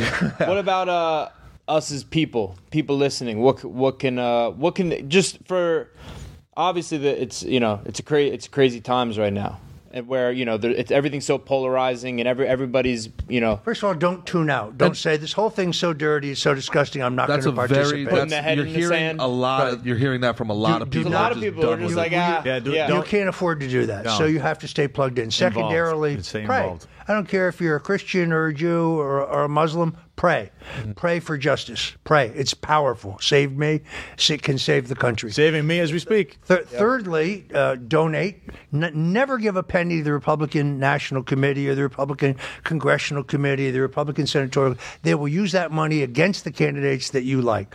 Pick individual men and women whose message you like, who, you, who you're impressed with, and give directly to them. You like what Robert Kennedy's saying and doing? Send him 25 Support bucks. Him. He's in an uphill battle against the same people Trump is battling. Uh, but people need to stay plugged in. You see a story online that moves you, that you think is really interesting and compelling, post it. Send it to all your friends by email. Put it up on your own social media. They can. They may be able to to kneecap me at Facebook. They can kneecap me at Instagram. They can TikTok. kneecap me at YouTube. they, they can kneecap me at Tik TikTok, which I don't really care about because I don't want the red Chinese in my phone anyway. Nah, they're there Uh, anyway. but they can't kneecap everybody. So if you see something compelling that really moves you, some some nugget of truth, put it up on your. On And your How do you and send- and delineate? How do you to everybody in your delineate truth from misinformation? It's in the and- eye of the beholder. You read it and you make a decision. Here's what I don't like. You need to ABC compare? saying we can't send this to you because it's misinformation. We don't trust you to make up your Yeah, own mind. yep. Let each individual decide what they believe. Yeah, there's this elitist gatekeeping that somehow they are the arbiter of truth, and you can't. You, you, you, Arbiter you of truth. That's Right. my case. You're, you, you Who's the peasant arbiter of could truth? not.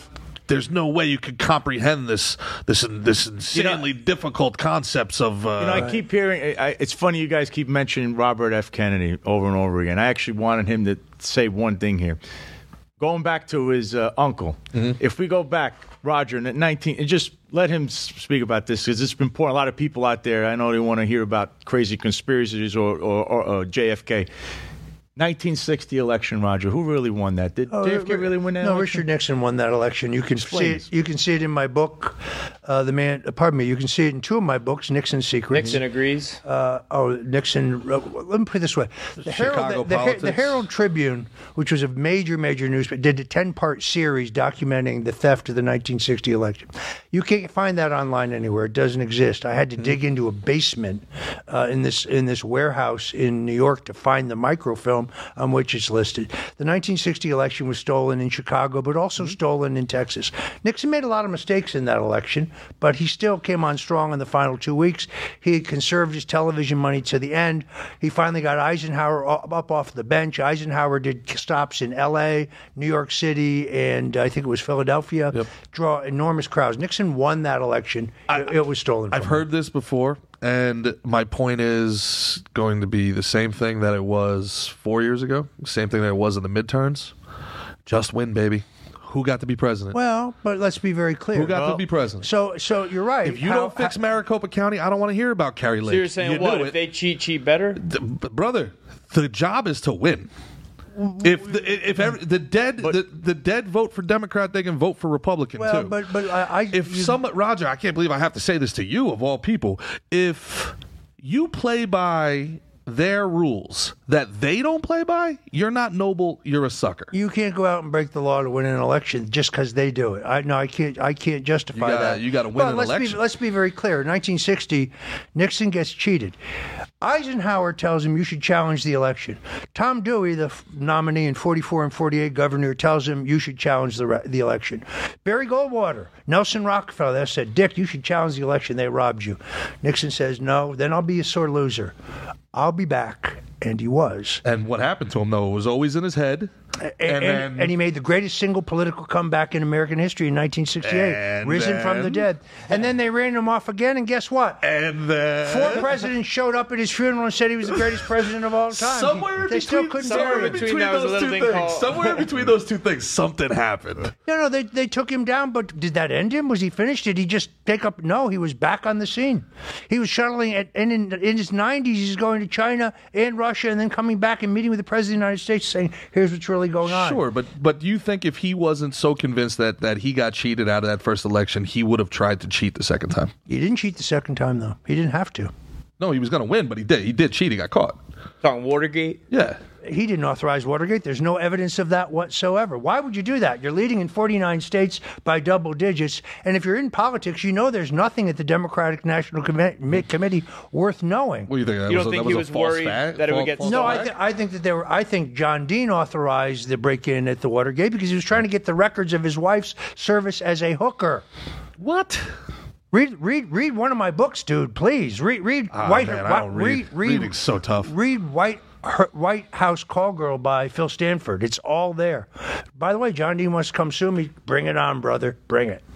Uh, he sued everybody else who said this, but he won't sue me because he knows he could not stand cross-examination. So if that's the case, why did why wouldn't Nixon come out and say that?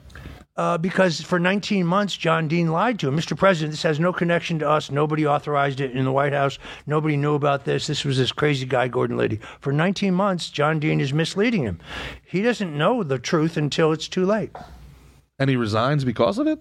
He, he resigned because they were about to remove him and he didn't have the votes. Well, let's remember, it's not like today when there's an internet. There's three networks and there's two major newspapers. And if they're against you, what is your platform to launch your your counterattack? Mm. From where do you get to launch your your defense? You don't. This is something I can't quite get Trump to understand. Trump always says to me, I understand why Nixon resigned. Why didn't he fight it out? Fight it out from where? They wouldn't cover anything he had to say. When he comes out and says, I am not a crook, instead of covering what he says, they make fun of him. If there had been an internet in 1973, 74, he never would have resigned. And guess what? He would have survived. Wow. He would have been able to ride out the tide. Speaking of uh, of your books, uh, would you be willing to share some of your Stones rules with uh, with our audience? Sure. I'm a Uh, big fan of them. Uh, Stone's Rules is a, a book I wrote, which is uh, a manual for life.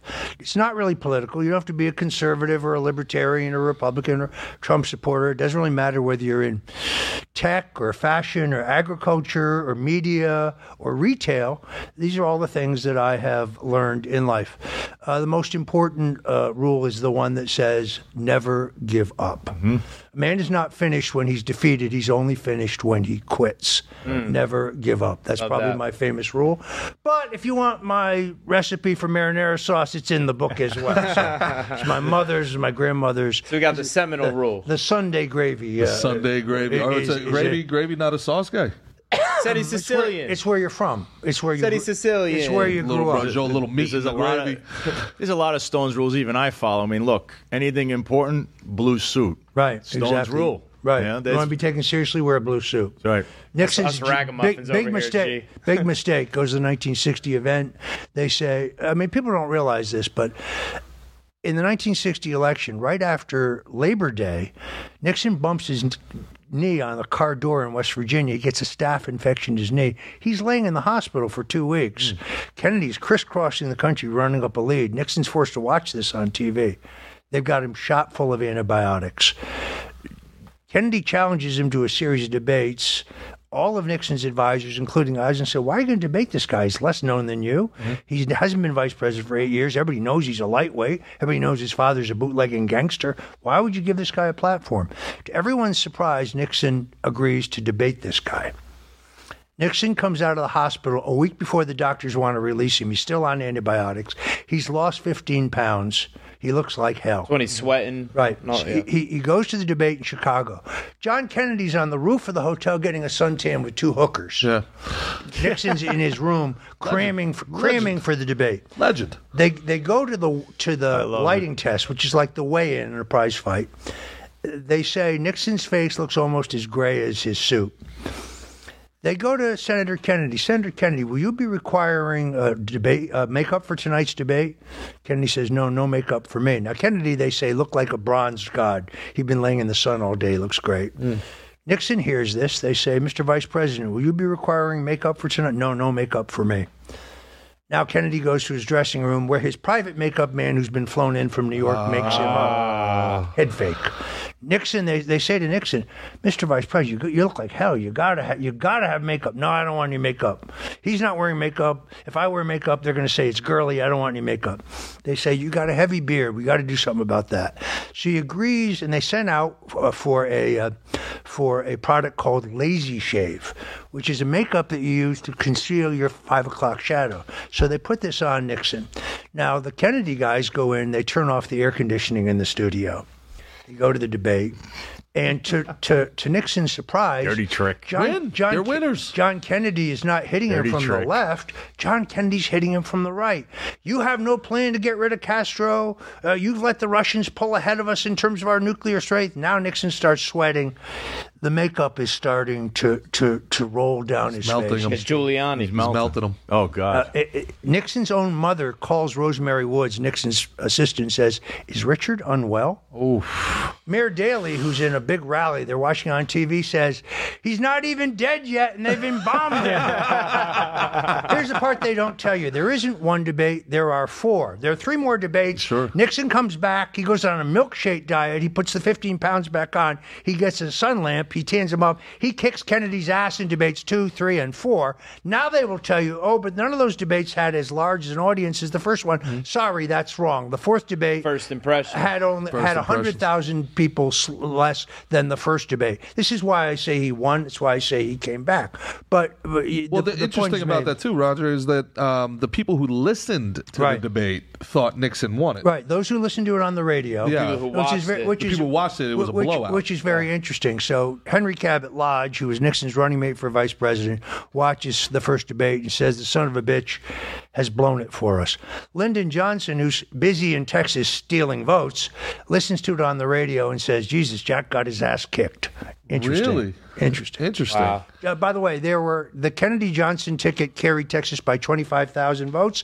95,000 Nixon Lodge votes were burned that night in Dallas County alone by the Quislings and the henchmen of Lyndon Baines Johnson, the most corrupt, uh, nut job psychopath to ever serve as president. Pill popper, womanizer, drug addict, sadist, criminal, Yeah, I've heard and, and some murderer. stories, yeah. Read my book, The Man Who Killed Kennedy: The Case Against LBJ. Yeah, it said some said some very questionable racist things as well. He- Um, he, w- well in that that tranche of documents uh, from the Kennedy assassination that Trump declassified. You know what we have? LBJ's application to be a member of the Ku Klux Klan. It's right in there. Wow. Wow. That's well, that's a bombshell. That's crazy. I got to ask you uh, two questions, man. First of all, Roger, thank you so much for your time today, man. You've been you've been so generous. This has been really great. As a guy, I've been in politics for This is Thanks to Sal Greco for yeah, getting you in Sal, here. big Sal Greco. This is this has been great. Now you were, by some estimates, a pioneer of dirty politics. You were willing to go places other people weren't willing to go. Talking you like were, mudslinging. You were a mudslinger. You pushed the the envelope. This is what the, your your friends and enemies would say about you. Yeah, I would argue with some of that. I was prepared to do anything necessary to elect my candidate short of breaking the law. Sure. Politics ain't beanbag. This is not. This has always been a blood sport in the United mm-hmm. States. Look, the the opponents of Abraham Lincoln handed out flyers saying that he was of mixed race and that he fathered a mixed race child. Mm. So that is not Yeah, exactly you're, beanbag. you're not you're not a know nothing who was literally campaigning to get the Irish No, back no, across no, the- no. But I when they it. say self-described dirty trickster Roger Stone, I challenge anyone to provide where I said that. I made the L.A. Times withdraw that because I've never called myself that. I have acknowledged that other people have called me that. You know who those people are? Losers who I beat in elections. But do do you uh, so do do you think you've been willing to go places other people perhaps haven't been able, willing to go early on in your career? Let's Uh, say. I think uh, only technologically, yeah. The idea of buying a TV commercial and taking a senator's actual record in mm. Idaho that the people don't know about and putting it on the air, that's going someplace where people have never been. There's nothing dirty or wrong about that, mm. but it was pugilistic for its time. Do you think that it kind of we talked about it earlier about how things are kind of more divided than they've ever been before, maybe dirtier. Do you think your early success in those tactics have amplified the situation over time? I, I didn't invent television. I didn't invi- invent the internet. Those those technologies lend themselves to comparative politics. Uh, I have no regrets about anything I've ever done politically. I've never broken the law. No, I was not the conduit between Russian intelligence and WikiLeaks. No, I never received anything from WikiLeaks and passed it on to the Trump campaign. And the government never produced any evidence to support that false narrative. So no, I, you have to play the game based on the rules mm. of the game. The problem is they go; they're the ones who go beyond the rules. Mm. They're the ones who break the law. So making a lawyer testify against his client and turn over his notes, I would say there's a, an egregious act of illegality, and when you look unconstitutionality. And when we look at the uniparty that we talked about before, you know, Republicans, Democrats, they disagree on this issue, that issue, constantly yelling at one another. They all seem to agree on one thing, and that's war. And we need to always be at war. We're always going over there. Somebody is in our crosshairs at all times. I- You've I- been in how many how many uh, administrations? Four administrations. I've worked for four presidents. Actually, I, I spent a very brief time in the government uh, in the Office of Economic Opportunity under Don Rumsfeld. I didn't even last six weeks. I did not want to be a bureaucrat. yeah. But but this you're absolutely right. The leadership of both parties are for endless war. That doesn't mean the voters are for endless war. so I have always been an anti-interventionist. That's why I couldn't hold my nose and vote for Mitt Romney. It's why I joined the Libertarian Party. Mm-hmm. It's why I supported Donald Trump in 2016. Donald Trump didn't start any new wars. Donald Trump brought our troops back from the endless foreign wars. I am anti-war. So when it comes to the issue of war, I'm more like Bernie Sanders than I am like say Joe Biden, yeah, who's for permanent The war. question I have is is that is our war machine too insurmountable? Are they too powerful? Are people too afraid of them? We're, we're going to find out in the next election. I don't know the answer to the question. They're certainly powerful. Whether they can be defeated remains to be seen in the next election. But it, the next election will be your last election if if Trump does not win. There will not be another election after that, in my opinion. Do you, do you think uh, Trump has legitimate fear for his life running? This If he election? doesn't, he certainly should have. So should Robert Kennedy. That's why that's why I admire Robert Kennedy so much. I mean, he has been very open about the CIA's involvement in his uncle's death. He's been very specific about the fact that Sirhan Sirhan did not kill his father. That's an absolute impossibility. His interview with Mike Tyson is really worth watching if you haven't seen. The I whole heard it's been taken down. It is Pretty beautiful. boxing was taken You, down. you, do you, you- you can you find, find it. Uh, I showed it on my show. I showed nine minutes of it. I showed the most important part. Uh, it's absolutely, check that it's out. Yeah. absolutely, absolutely riveting. For those of us who haven't seen it, what what did he say about? It? It's really Sirhan simple. Sirhan Sirhan, uh, the man convicted of murdering Robert Kennedy, is in front of Robert Kennedy at all times. He discharges his gun eight times. Every single one of those bullets is accounted for. None of them hit Robert Kennedy. The toxic, pardon me, the uh, the uh, coroner ruled uh, in the autopsy that Robert Kennedy was shot at point blank range from the back of the head, with the barrel right up against his skin from behind. The man behind him is a man named Thane Eugene Cesar, who was a security guard hired five weeks beforehand. Three That- names. That is that is the Three man- names. That is the man. Lee Harvey Oswald, That that is John Wilkes Booth. Right. It's the Two three other- names. right. Sirhan Sirhan is just one name. That's two names. Well, one name. Anyway. it's Four syllables. Uh, in, in any Don't event, uh, so Robert Kennedy has been very, I think, authoritative. Uh, I, look, I have read every book there is on the Kennedy assassination, and I've written one, which I ask people to judge on its own merit.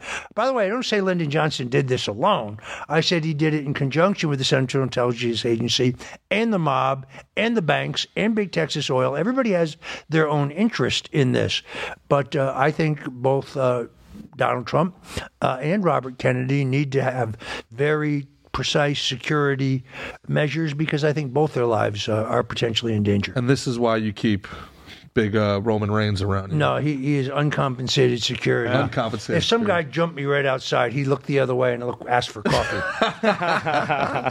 I'd call for backup, maybe. Yeah. Acknowledge me. So who who before before we get out of here, who's Roger Stone outside of politics? Who are who are you when when the blue suit is hanging in the closet? Are you a pickleball fan? Are you a sports enthusiast? That would be Or- me, pickleball. Uh, yeah. Uh, is there life outside of politics? I've never heard of this before. less less and less so. There used to be. Mixed martial arts You're a fight fan, aren't you? I'm a fight fan. I, you know, when I went to Trump's uh, mar- wedding uh, when he married Ma- uh, Marla Maples uh, at the Plaza Hotel in New York City, seated at my table was one of my all-time heroes, Smoking Joe Frazier, Smoking Oh, yeah. Joe. the, the greatest, the greatest uh, heavyweight champion of them all. Love Smoking smoking, Joe? Love Smoking Joe. Philly. that that heavy left hook. Yeah, here all day. Yeah. Just is my all-time. It was one of the thrills of my lifetime. when I- It was also, What, by the what way, was that? What was what was that again? How did that go? Oh, he's here. He come in here and he, he be moving his head and whack. Oh, no no Philly shell from Smoking Joe. Nah, he's pressure, pressure. He'd be Wa- here. was heavy. also Coming interestingly forward. enough at that wedding. O.J. Simpson was at that wedding as a gift, and he was with a beautiful blonde woman who was very clearly not his wife.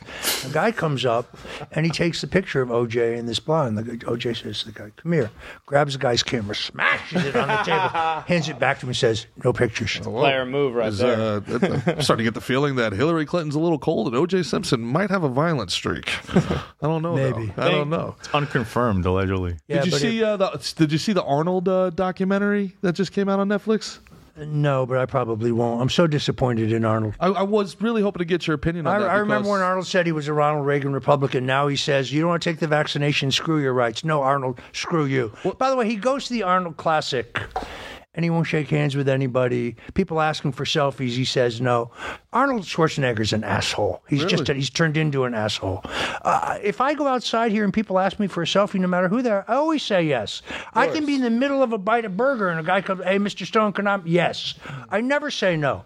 I, I was going through an airport with Richard Nixon when I was working for him. Late '80s. There is no TSA. We're in Washington for some meetings. We're dashing for the date for the gate. We're taking the shuttle to LaGuardia. We're late. This big fat woman steps up. Mr. Oh, Mr. President, can I get your autograph? I'm carrying two briefcases. Nixon says, "Put the briefcase down." Certainly, madam. Where are you from? I'm from Davenport, Iowa. Oh, Davenport, Iowa. I remember it very well. I was there in 1956. I did a big rally downtown at Yokin's Restaurant on Main Street. I think you were there. I was there. I was on the front row. I knew I recognized you, Nixon says. What's your name? Audrey. To Audrey.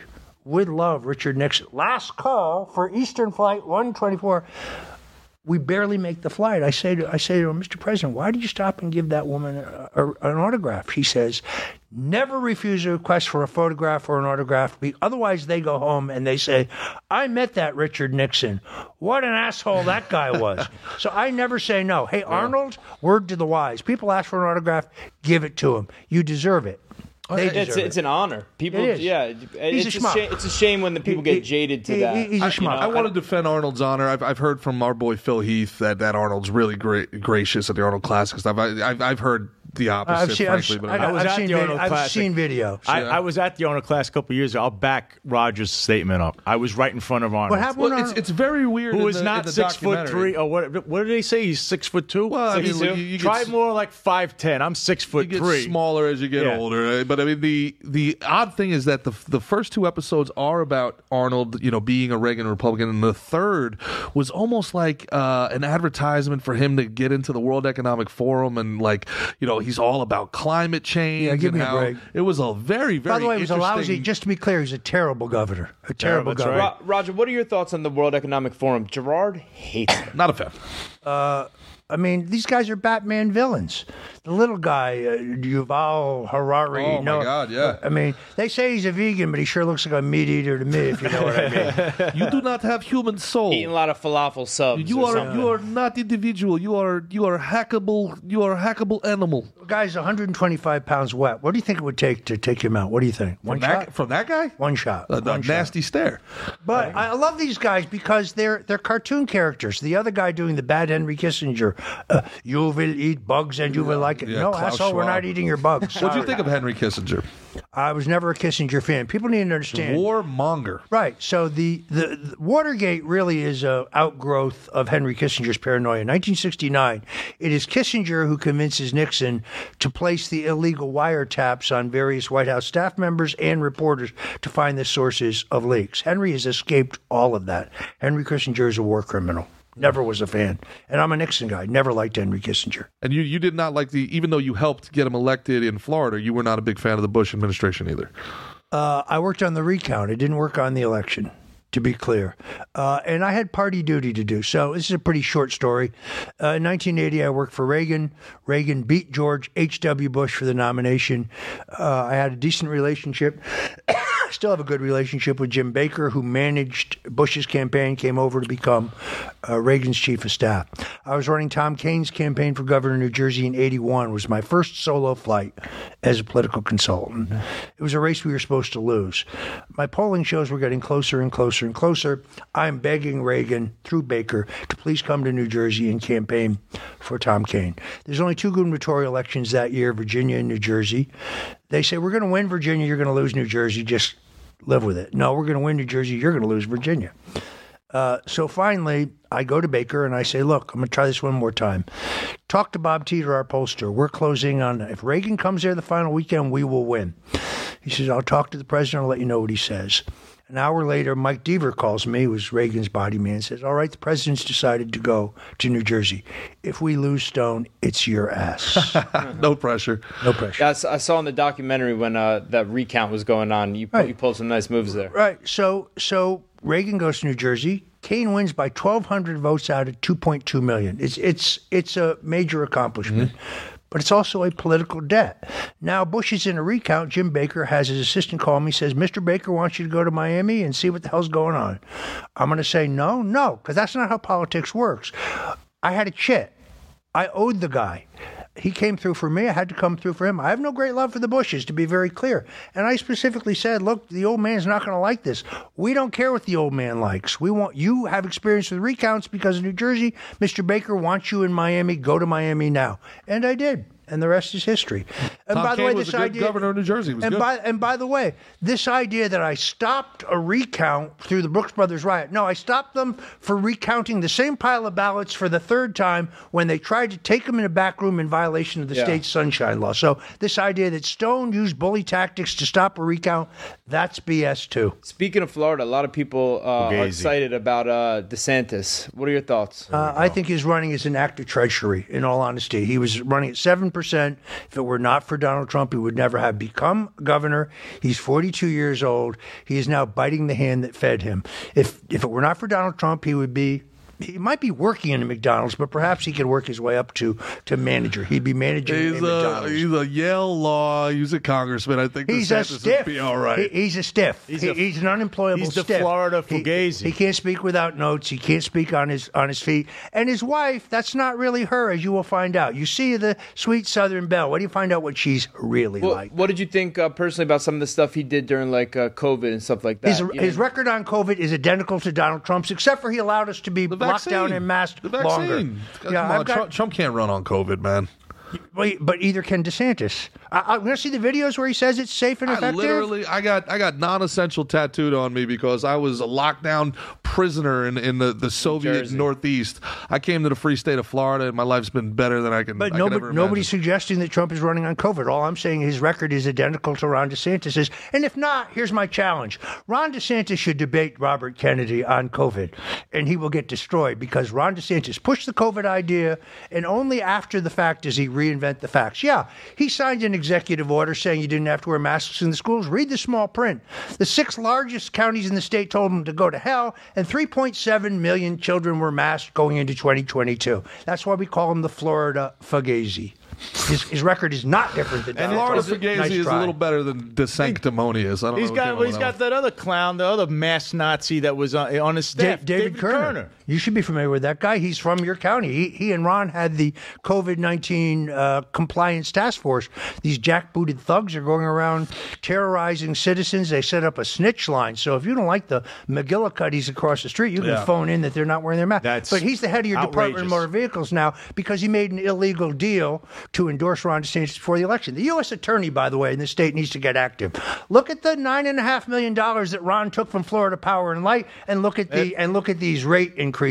Look at the the uh, tort reform bill that says if you don't like what your home insurance company is offering you because your home was destroyed, annihilated in the recent hurricane, and you have to accept pennies in the dollar, you can't sue them because Ron DeSantis took four and a half million dollars from the insurance industry. Sure.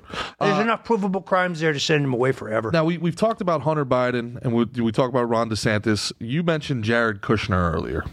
Jared Kushner, um, did he just get a two billion dollar contract from Saudi Arabia? Evident- Two I- I've read that, dollar yes. contract from Saudi Arabia.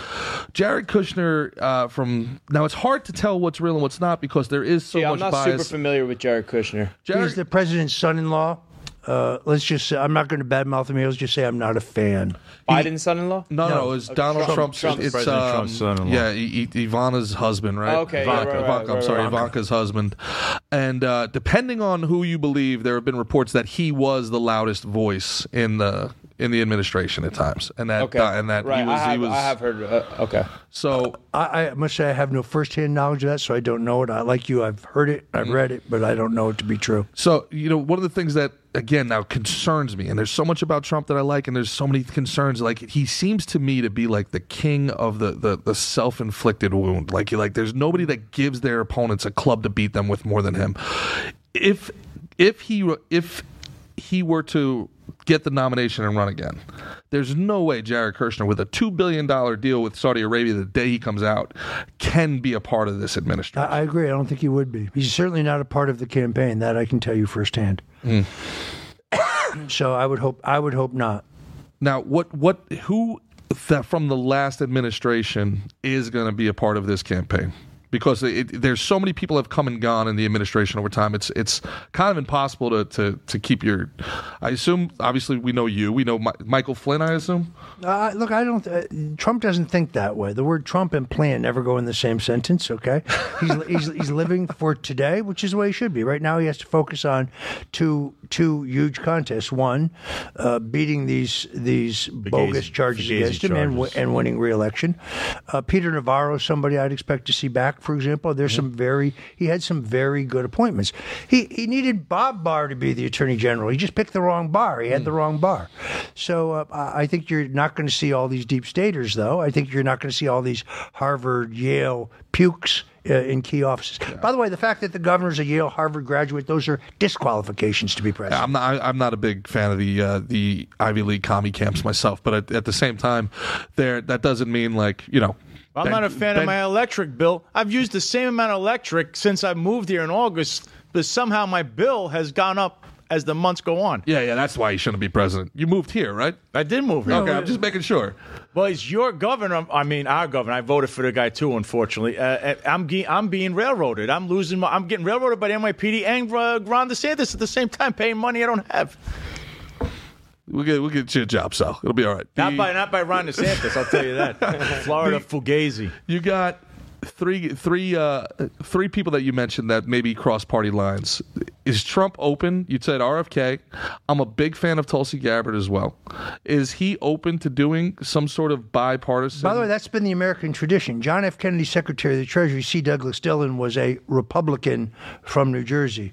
Hmm. Franklin Roosevelt, Secretary of War, Frank Knox was a Republican from Kansas. Nixon. We, we had It hasn't been that Nixon. way in my Nixon. Nixon, had Nixon. a Treasury, Treasury Secretary John Connally, a Democrat from Right. Texas. Yeah. So it has it has always been Well, perhaps I look at it, you know, from a romanticized vision of, of being a kid, but the, you know, what was it, the the uh, agreement for America between um, Clinton and Newt Gingrich, you know, 100 days, 100 bills, and one's a Republican, one's a Democrat, and to me, those were the most prosperous times of, of my life. Reagan too. Reagan was good with the what's his name in the Senate. I, I, I think I think Trump uh, would return to the tradition of a bipartisan cabinet and have some Democrats in his cabinet.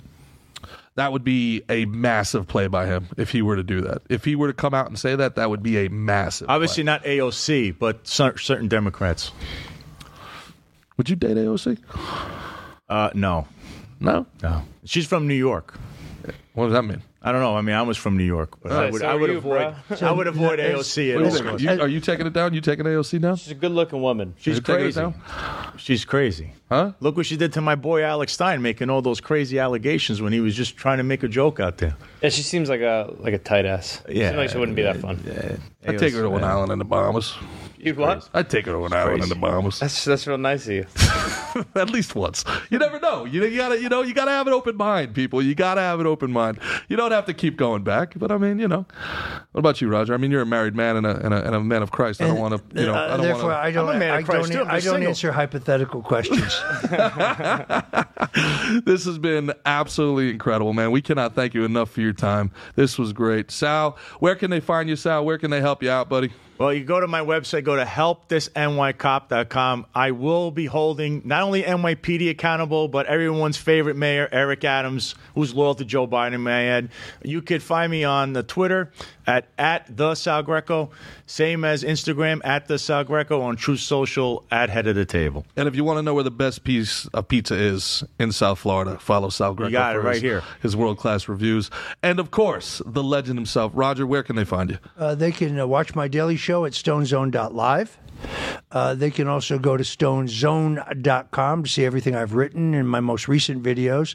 And while you're there, if you want to get your Roger Stone Did Nothing Wrong t shirt, the t shirt I was arrested in, or get any of my books, The Man Who Killed Kennedy, The Case Against LBJ, or You have audiobooks? We love audiobooks. Au- audiobooks you have to go to Amazon for, but you can get signed copies of my books in the store. Also, I have my very own Roger Stones. That's a stone to which I have signed my name. Nice. It's like a, like a paperweight. Whatever you do, don't throw these at anybody. It's a paperweight. Yeah, it's a paperweight. I like that's a belt buckle. Yeah. Uh, but uh, stonezone.com. Subscribe. It's absolutely free. We just did an overhaul. It's looking uh, very, very good. Uh, then, as you mentioned, I have a new uh, radio show every Sunday at 3 o'clock p.m. If you don't live in the greater New York, New Jersey, Connecticut area where we grew up, you can go to WABCRadio.com and listen uh, online. Get the WABC radio app is a good way to do it. That's Three awesome. o'clock on Sundays, brand new. I had President Trump last week. I had uh, David Schoen, the president's impeachment lawyer.